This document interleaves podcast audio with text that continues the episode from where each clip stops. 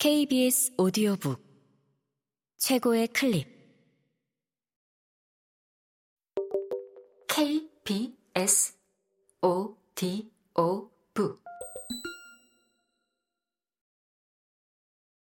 아무튼 하루키.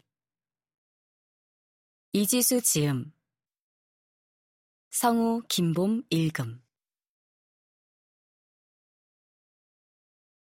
입구가 있으면 출구가 있다.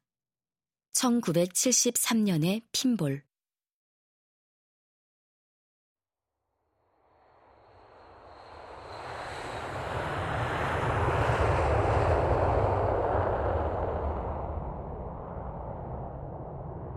입구가 있으면 출구가 있다.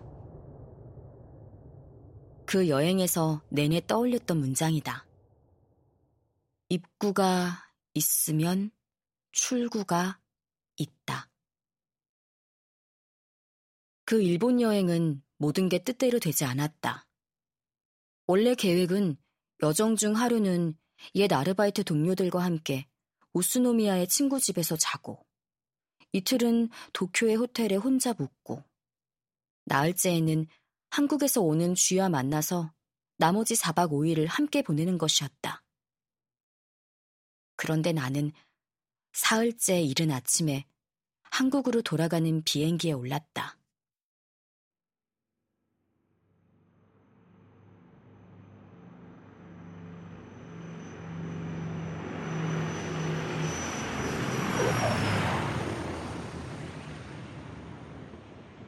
그날 새벽 3시 20분에 반려묘 D가 죽었기 때문이다.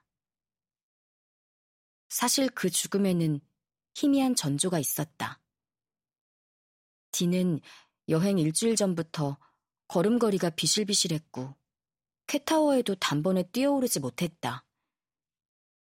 동물병원에 데려갔더니 신장이 아주 나빠져 있다고 했다.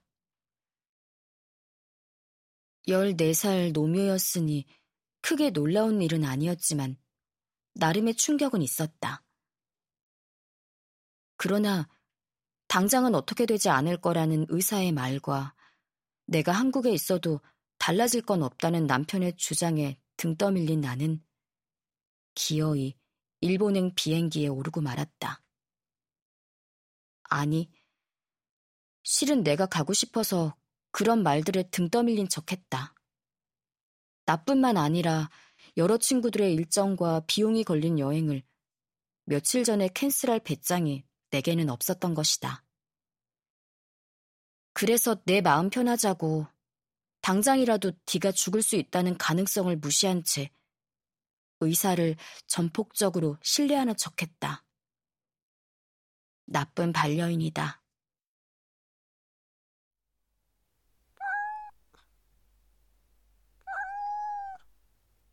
디는 형제 고양이 조르바와 함께 여섯 살이 되던 해에 우리 집에 왔다.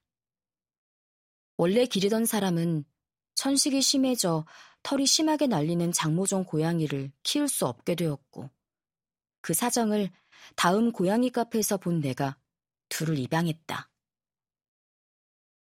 사회초년생이 되자마자 오랜 소망이었던 반려묘 입양을 드디어 실행에 옮긴 것이다. 처음 일주일 동안은 둘 다 내가 방에 있으면 침대 밑에 틀어박혀 나오지 않았다. 출근 전에 채워둔 밥과 물이 퇴근해서 보면 착실하게 줄어들어 있었으니 내가 없는 동안에는 침대 밑에서 나와 방을 탐색하고 위장도 채웠을 것이다. 이윽고 새로운 환경에 익숙해지자 둘은 밤이면 밤마다 정글의 타잔처럼 내 작은 원룸을 활기차게 뛰어다녔다. 워낙 인간을 좋아해서 틈만 나면 귀찮을 정도로 배 위에 올라왔고 잘 때는 겨드랑이나 목과 어깨 사이로 파고들었다. 방바닥에는 고양이 화장실용 모래가 사막의 흙먼지처럼 나뒹굴었고 대기는 공기 반 털 반이었으며 그들이 스크래처 대용으로 긁어대던 벽지는 귀신의 집처럼 스산하게 너덜거려서 이사 갈 때 도배 비용까지 물어줘야 했지만 이 작은 생명체들을 온전히 내 힘만으로 부양한다는 것은 나에게 조촐한 전능감과 거대한 책임감을 안겨주었다. 내가 번 돈으로 고양이 둘을 충분히 부양할 수 있다. 부양해야 한다. 사료와 간식을 사줄 수 있으며 사줘야 하며 아플 때는 병원비도 감당할 수 있다. 감당해야 한다. 라는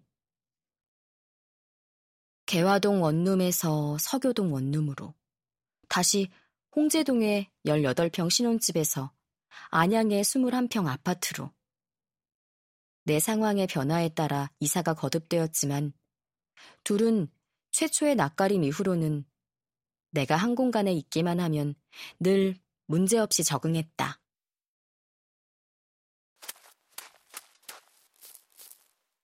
정해진 화장실에서 깔끔하게 용변을 처리했고 벽지 대신 새 소파를 너덜너덜하게 긁어놓음으로써 당당하게 영역을 표시했다.